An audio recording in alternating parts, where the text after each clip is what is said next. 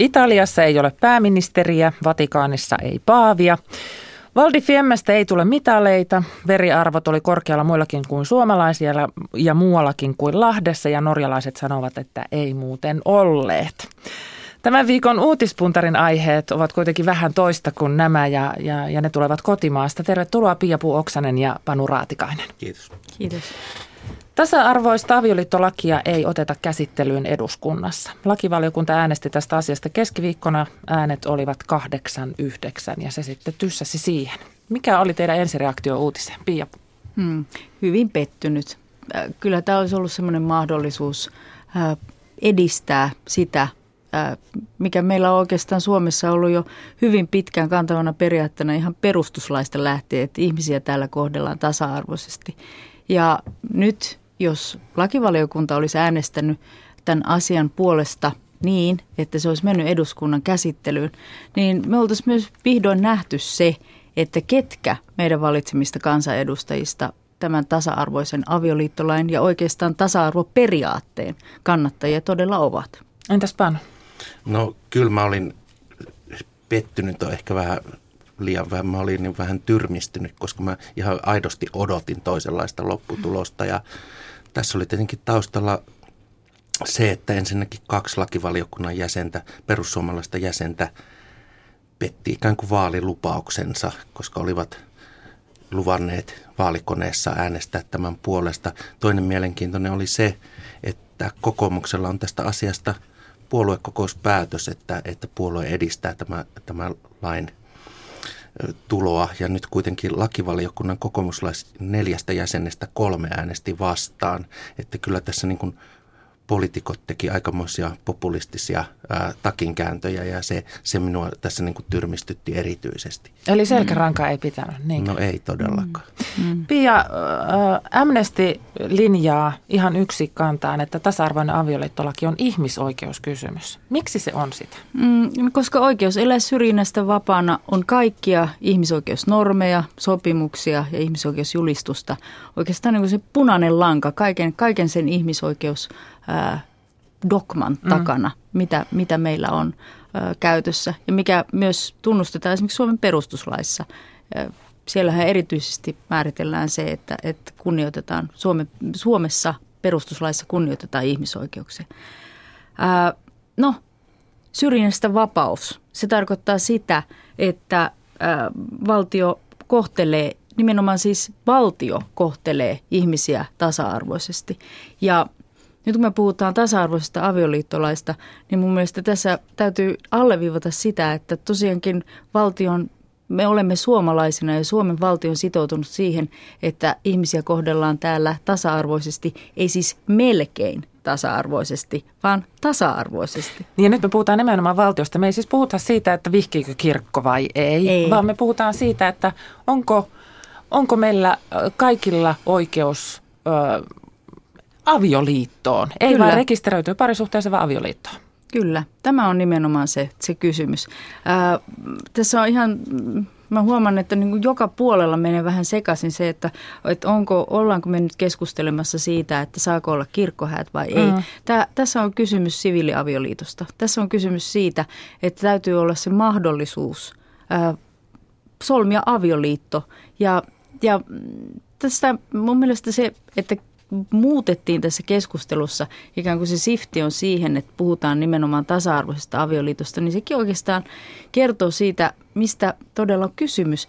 Eli ei tässä nyt puhuta pelkästään siitä, että onko tämä, onko tämä nyt erityisesti kahden sukupuolen, kahden samaa sukupuolta edustavan henkilön välille tuotu mahdollisuus. Mm. Ja mun mielestä tämä on syvällisempi periaatteellisempi kysymys siitä, että kaikilla niillä ihmisillä, joille on oikeus ihmisoikeusnormiston mukaan ja ihmisoikeusajattelun mm. Ää, mahdollisuus solmia avioliitto, että heille se myös suodaan, jos he sen haluavat. Tätähän eivät kaikki halua.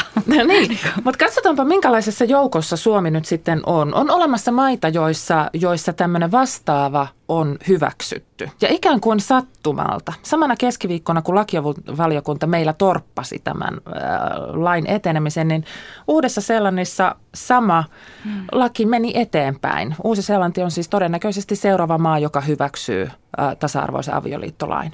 Muissa Pohjoismaissa äh, laki on Alankomaat, Britannia, Portugali, Espanja, Ranska, Saksassa ja Irlannissa laki on etenemässä ja Yhdysvalloissakin useimmissa osavaltioissa on mahdollinen, tai, tai tämä laki on siis olemassa. Montako askelta taaksepäin tämä tasa-arvoisena itseään mainostava Suomi nyt tässä meni taaksepäin? Panu? Mm. No kyllä, tämä oli minusta aikamoinen äh, taka-askel ja, ja mun mielestä tämä Suom, saa Suomen näyttämään niin kuin maailmalla aika huonolta. Mun mielestä niin kuin, miljoonasatsaukset brändit, brändityöryhmä on ihan turhia, jos niin kuin sitten käytännön mm. politiikka on tällaista, jossa me niin kuin näyttäydytään joidenkin niin kuin, äh, takapajusten äh, niin kuin kehitysmaiden kanssa samassa joukossa tai sivistymättömien valtioiden kanssa. Mitäs mieltä Pia on? Montako askelta taaksepäin vai pystytkö edes kuvaamaan sitä? No en mä pysty. Askelmittarit ei tähän riitä, ei riitä, ei riitä. Mutta no mä, mä sanoisin tässä oikeastaan niin tällaisen, mikä on tullut mulle monta kertaa mieleen tätä keskustelua seuratessa, että, että silloin kun me puhutaan ää, tällaisista kysymyksistä, jotka liittyy, liittyy niin kuin ihmisryhmien ja ihmisten tasa-arvoiseen kohteluun ja siitä politiikasta, mitä Suomi ikään kuin tässä asiassa noudattaa, niin kyllä pikkusen kaivelee se, että, että me olemme aika kärkkäästi esimerkiksi Pietarin niin sanottua homopropagandan vastaista lainsäädäntöä ää, arvostelemassa. Ja, ja näin tuleekin mm. tehdä mm. ilman muuta. Mutta olisi linjakasta, että kun me niin tyrmistyneinä seuraamme sitä lainsäädäntökehitystä, mikä Baltialla ja, ja Venäjällä nyt, nyt on ikään kuin melkein lähtenyt lapasesta, niin jos me samaan aikaan pystyttäisiin sanomaan, että täällä meillä Suomessa – me kyllä pyrimme ja teemme kaikkemme poliittisella tasolla, jotta ihmisiä ja ihmisryhmiä kohdellaan tasa-arvoisesti. Siinä olisi tietyllä tavalla silloin tämä oma pesä mm. ää, siisti. Ja, ja mun olisi helpompi nostaa näitä poliitikkojen ää, puheita myös ikään kuin esimerkinomaisesti esille. Vaikka sä pian sanoit äsken, että, että niin kuin melkein, mm. ää, melkein tuota, ei, ei riitä, niin tässähän mm. ei sinänsä ole kauhean isosta asiasta oikeasti Ei. kysymys. Juridisista oikeuksista niin, että tulisi, olisi oikeus ottaa yhteinen sukunimi ja sitten olisi mm. tämä adoption mahdollisuus. Mutta, mutta tuota, se taitaakin olla sitten siellä asennepuolella se isompi kynnys. Tässä on mm. kuultu esimerkiksi kansanedustajan suusta tällainen perustelu, että, että jos kaikki ovat avioliitossa – niin se aiheuttaa hämmennystä, että kummankohan kanssa sitä avioliitossa ollaan. Että jos minulta kysytään sivilisäätöjä vastaan, että naimisissa, niin pam, nehän olettaa, mm. että minä olen homo. Hmm, hmm. No, kun mä kuulin ton, niin mulle tuli mieleen tällainen uutinen muutaman kuukauden takaa. Amnestin kansainvälinen sihteeristö tästä, tästä raportoi. Kamerunissa oli kaksi miestä tuomittu homoseksuaalisuudesta, eli siis Kamerunissa homoseksuaalisuus on, on rikos. Mm. Ja käräjäoikeuden tuomari oli perustellut tätä päätöstä sillä, että koska nämä miehet olivat juoneet kriimiä, niin miehet, jotka juovat kriimiä, eli näin akkamaista, äh, akkamaisia drinkkejä, heidän täytyy olla homoja. No, äh, onneksi tämä asia eteni hovioikeuteen ja hovioikeuden tuomari katsoi, että ei, ei tällä tuota Iris Cream perustelulla voida vielä ää, olettaa mitään henkilön seksuaalisesta suuntautumisesta. Mutta tässä tietysti on tässä Kamerun esimerkissä hirveän monta tasoa. Mm. Se kertoo, kertoo peloista, se kertoo sukupuolten ää, välisestä statuksesta ja mutta tähän Niikko-kommenttiin mm. liittyen, niin kyllä mä näen, että tässä ikään kuin sekä Suomesta että, että Kamerunista kuuluu semmoinen pelon parkaisu. Ja täällä Suomessa vielä tämän hieno käsite, valkoinen lihasyövä heteromies, joka parkaisee pelosta, e, koska uskoo, että homoseksuaalisuus itsessään on jotain niin pelottavaa. Ehkä se kertoo myös siitä Niikon omasta kokemuksesta, että hän tietää, että hän asennetasolla itse karsastaa mm. ää, homoseksuaalisuutta. Niin tämä, tämä heijastuu sitten hänen omiin pelkoihinsa. Mä toivon, että tasa-arvoisen avioliittolain myötä tällaiset pelot hälvenisivät.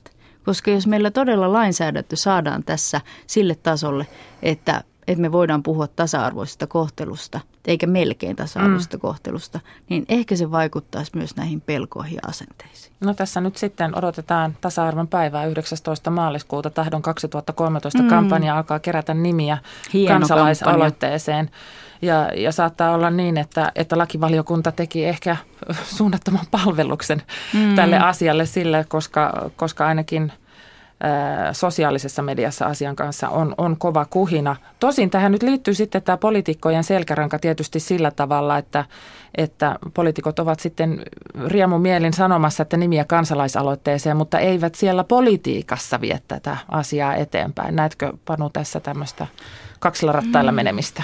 No tätähän politiikka on aina, että tota, kyllä, mutta tietenkin tämän toivotaan tässä, kun puhuttiin tästä taka-askeleesta, niin toivotaan, että tämä oli niin kuin väliaikainen, että kyllä tässä kuitenkin pitää jaksaa uskoa siihen, että tämä menee sitten toista reittiä ja, mm. ja eduskunta vielä ehkä tänä vuonna ottaa tämän sitten ohi lakivaliokunnan käsittelyyn ja sitten nähdään ainakin se, että ketkä edustajat oikeasti koska sitten kun eduskunta äänestää, ei voida enää vedota mihinkään teknisiin tai muihin tekosyihin mm, tässä asiassa. Mm, kyllä. kyllä. No sitten toinen aihe tältä viikolta. Sininen kirja Suomen kestävän kasvun malli, luonnos kansalliseksi tulevaisuushankkeeksi, johtopäätöksiä Suomen tulevaisuusseontelolle kestävän kasvun malli tutkimushankkeen pohjalta. Se on koko nimi sille kirjalle, josta tässä maassa nyt puhutaan. 150-sivuinen kirja, jonka luulisi olevan hitti, kun siitä niin paljon puhutaan ja, ja arvokaskin se on. Hintalappu on 700 000 euroa. Puhumme siis filosofi Pekka Himasen kirjasta. Öm, tässä nyt on ehditty puhua sen kirjan sisällöistä ja on päästy Nälvimään, Himanen ja Katainen, on löytynyt puolustajatkin hänelle.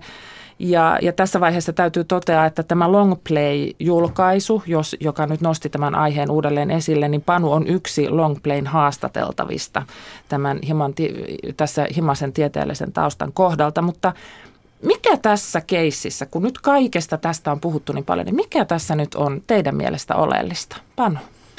No, mä nostasin tähän kaksi asiaa. Tässä on toisaalta väittäisin, että ihan puolettaistasta riippumatta, niin, niin suomalainen yliopistoyhteisö ja tiedemaailma on ollut aika kuohuksissaan tästä, mm. koska tässä nyt tultiin tavallaan niin kuin tämmöisen korkeatasoisen tieteen rahoituksen –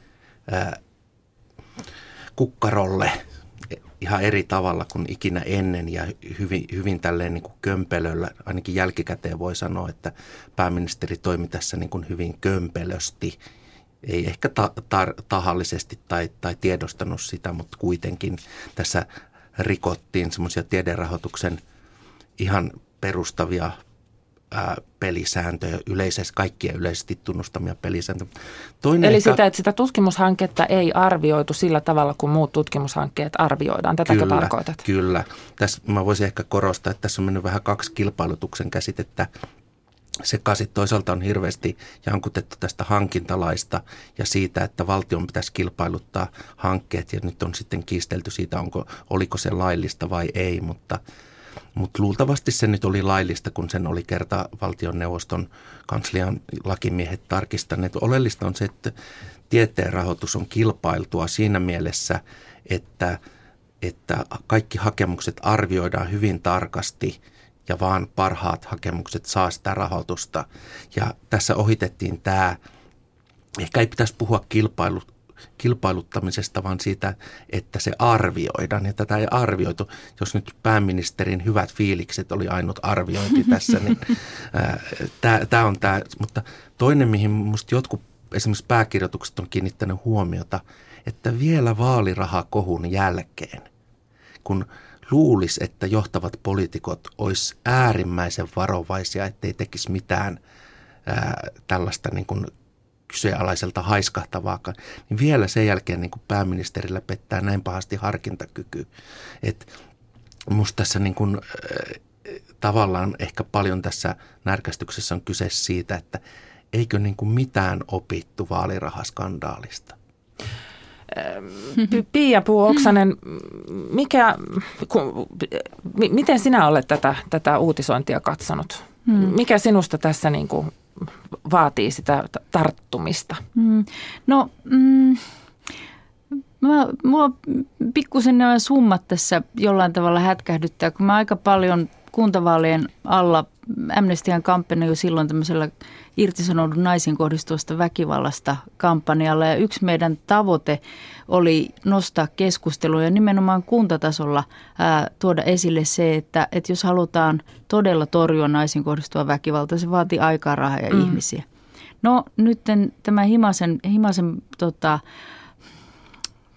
arvio, mikä hanke. hanke, joo, hanke on saanut tämän 700 000, josta on jo maksettu 500 000, niin kun katsoo sitä, että miten tämmöisiä poliittisia ohjelmia, joita Suomessa, joilla Suomessa esimerkiksi naisiin kohdistuvaa väkivaltaa vastustetaan, miten niitä rahoitetaan, minkälaisia, siis esimerkiksi tämä, mistä mä nyt puhun, tämä naisiin kohdistuvan väkivallan vähentämisen toimintaohjelma, se on yhtenä – ää, tämmöisenä toimenpiteenä se, että rakennetaan Suomeen seksuaalisen väkivallan uhreille matalan kynnyksen palveluverkosto. Se on siis vain yksi. Joo.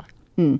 Ja sosiaali- ja terveysministeriössä tätä on vuositasolla, tähän on pistetty jota, mm, siis 200 000 euroa, joina vuosina vähemmänkin. Mm. Ja tota, suhteutetaanpa sen nyt sitten tähän, tähän tota, Himasen hankkeeseen.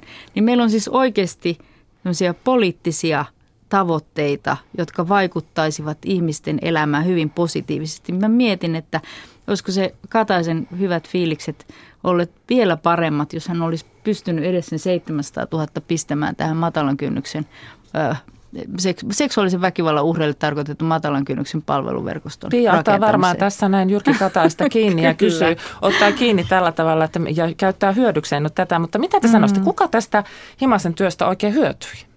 Sen me tiedämme, että, että kansallinen tulevaisuushanke tässä virallinen nimittäjä on, että meille kaikillehan tämä nyt pitäisi tulla, mutta kuka tästä hyötyi? No sanotaan, että nyt voidaan tietenkin jossitella, kun tämä tavallaan tämä kohu nousi, että onko tästä kohusta jotain hyötyä, mutta sehän ilmeisesti olisi voinut mennä myöskin niin, että ilman tutkivaa journalismia mm. kukaan ei olisi huomannut mm. tätä, niin sanotaan, että siinä tapauksessa mä olen kyllä hyvin epävarma, kuka tästä olisi hyötynyt, että tietenkin Himanen ja hänen firmansa hyötyi tästä aika paljon, jolle maksettiin aika, äh, aika helposti tämmöinen iso summa. Äh, Toinen, että siitä olisi varmaan pääministeri Katainen hyötynyt ainakin hyvien fiilisten muodossa. Ehkä seuraavassa kokoomuksen puo- tuossa vaalikampanjassa olisi taas hyödynnetty näitä, kuten... Sloganeita. Sloganeita, kuten hyödynnettiin mm. Himasen edellisiä raporttien sloganeita edellisissä kokoomuksen vaalikampanjoissa, mutta mun on vähän vaikea nähdä niin kuin tämän, tämän hankkeen hyötyä – No tekikö tämä Suomelle. nyt tieteen rahoittamisen läpinäkyvämmäksi? Kiinnitetäänkö meillä jatkossa kenties huomiota siihen, että, että näitä arvioidaan vai vieläkö pääsee menemään tällaisia hankkeita ohi virallisten arvioiden? No, nythän nimenomaan... Uskaltaako jatkossa nämä tutkimuksen rahoittajat sanoa ei, vaikka pääministeri olisi esittelemässä no, hanketta? Tuossa suhteessa mä oon silleen, niin kuin, että nyt kun tämä kohu nousi, niin mä oon aika varma, että, että nämä Suomen Akatemia teknologian kehittämiskeskus TEKES uskaltaa, että on ollut heillekin niin nolo tämä koko skandaali, että he varmaan tästä ottaa opiksen, mutta se huolestuttava piirre on, että samaaikaisesti ja valtioneuvoston kanslia ajaa nimenomaan tämmöistä momenttia, jossa heillä olisi kymmeniä miljoonia käytettävissään nimenomaan ilmeisesti jälleen pääministerin fiilisten pohjalta tämmöiseen tutkimusrahoitukseen, joka olisi suoraan normaalista tästä niin sanotusta kilpailusta tai arvioidusta tiederahoituksesta pois. Ja tämä on minusta niin kuin huolestuttavaa, että et, et, et toisaalta tästä voidaan oppia jotain, mutta samaan aikaan valtioneuvoston kanslia ajaa semmoista, että tämmöistä tehtäisiin niin kuin koko ajan ja mm. yleisemminkin. Tieteentekijöiden mm. liitto vastustaa tätä ja tämän päivän Helsingin Sanomissa Helsingin yliopiston emerituskansleri Kari Raivio niin ikään epäilee, että, tai toteaa, että kaikki kunnia pääministerin kyvylle, mutta ei ehkä välttämättä pääministerillä ole sitä kykyä hahmottaa kaikista, mm. kaikista näistä hankkeista, että mihin tutkimusvarat ohjata. Ja hän itse asiassa esittää hallitukselle tämmöistä tiedenneuvonantajan pestiä, mutta oliko mm. Pialla vielä jotakin tähän, että kuka tästä nyt hyötyy? No kyllä mä sanoisin, että kyllä me hyödytään tästä, tästä että tämä tuli julki, niin ihan jo, jo siinäkin mielessä, että nyt me pystytään osoittamaan se, että, että on paljon semmoisia hankkeita, joihin on laitettu rahaa ilman, että se on käynyt sen tyyppistä arviointia läpi, joka, joka, olisi, joka olisi ollut tarpeen. Ja sitten taas toisaalta meillä on paljon semmoisia poliittisestikin hyväksyttyjä toimintaohjelmia, joihin ei sitä resurssoitua rahaa kanavoidu. Joten totta kai mä aion ottaa tämän pääministeri Kataisen kanssa esille ja, ja muutenkin loppaustyössä. Mutta toinen, mikä mun mielestä ehdottomasti on se hyöty, mikä tästä kaikesta tulee, niin on siis jälleen kerran osoitus siitä, että tutkiva journalismi tarvitaan. Ja, ja se, että, että ilman tätä long play ää, juttua, tätä artikkelia, niin tämä olisi peittynyt jonnekin erilaisen uutiskohun peiton alle. Tavallaan näitä osasia on ollut itse asiassa ilmassa mm. jo vuosia. Niin. Sekä tästä tutkimuksesta ja kaikesta tämmöisestä, mm. mutta nyt tämä mm. Longplayn Himasen etiikka-artikkeli kokosi ne kaikki yhteen mm, ja, ja, ja siitä heille ehdottomasti ansio. Panu, mun täytyy sulta kysyä sellainen asia, että miten kilpailuttaa filosofit? Miten mitata ajatuksen hyvyys? Monty Python ryhmä teki sen sillä tavalla, että laittoi filosofit pelaamaan jalkapalloa, mutta, mutta miten me jatkossa tällaiset himaskeissit kilpailutamme ja arvioimme? No Mä sanoisin, että tässä Himasen projektissahan oli 95 prosenttisesti kysymys yhteiskuntatieteestä eikä filosofiasta. Kaikki muut sen ryhmän jäsenet on ja, ja myöskin tämän sinisen kirjan sisältö on lähes kokonaan ää, yhteiskuntatiedettä tosi lähinnä nojatuolista tehtynä, eli siinä on lueskeltu jotain EVA-raportteja ja muita tämmöisiä valmiita mm. paketteja, eikä ole tehty mitään itse, mutta, mutta Kyllä meillä akateemisessa filosofiassakin on varsin yleisesti, toki yksityiskohdista kiistellään, mutta kyllä meillä niin kuin tota, asiantuntijat arvioi ja, ja totta kai siitä ne päätökset voi olla vähän kiista-alaisia ja, ja niissä on pieniä makueroja, mutta, mutta kyllä nyt suurista linjoista ollaan mm. sillä tavalla yksimielisiä, että näin, samalla tavalla kuin tieteessäkin, niin yleisesti tunnustetut asiantuntijat, korkean tason asiantuntijat arvioi. Mm. Meillä loppuu aika, mutta mulla on teille vielä viimeinen kysymys. Nimittäin sattumalta tällä viikolla valtakunnan kylähullut, ja näin he itse itseään nimittävät tämä porukka, kävi eduskunnassa antamassa ohjeita ja neuvoja siitä, miten tämän maan asioita tulisi hoitaa. Neuvoja siis riittää. On, on filosofeja ja on sitten valtakunnan kylähulluja, niin kummaltakin tiivis vastaus. Pia Puu Oksanen, ketä poliitikkojen pitäisi kuunnella? Filosofit, kylähullut ja... Mm. Itse asiassa toivoisin, että poliitikot kuuntelisivat tietenkin ihmisoikeusjärjestöjä ehdottomasti ja, ja ja ehdottomasti ihmisoikeusjärjestöjä. ja jos voi vielä kerran sanoa, niin ihmisoikeusjärjestöjä. ihmisoikeusjärjestöjä. Tämän sanot siis, koska olet Suomen töissä. Entä sitten äh, teoreettisen filosofian dosentti Panu Raatikainen, filosofeja, valtakunnan kylähulluja ja ketä muita? Tuota, No mun on tietenkin Amnesty jäsenenä vähän vaikea lähteä kilpailemaan, että edellinen vastaus oli oikein hyvä, mutta ehkä nyt niin tuon tiedemaailman edustajana sanoisin, että, että mieluummin niin kuin tutkijoita ja tieteentekijöitä vähän laajemminkin kuin vain filosofeja. Ja mä oon tässä itsekin korostanut kovasti omaa asiantuntemattomuuttani, mitä tulee kestävyysvajeeseen, työurien pituuteen ja muuten. Ei, ei filosofit ole se, niiden asioiden asiantuntijoita. Hmm. Niin, sieltä saattaa sieltä sinisestä kirjasta sellaiseenkin löytyä ohjeita. Kiitos, että olitte vieraana Uutispuntarissa. Epäilemättä keskustelu molemmista aiheista vielä jatkuu ja tasa-arvoisen avioliittolain kohdalta varmasti toivomme, että se jatkuu.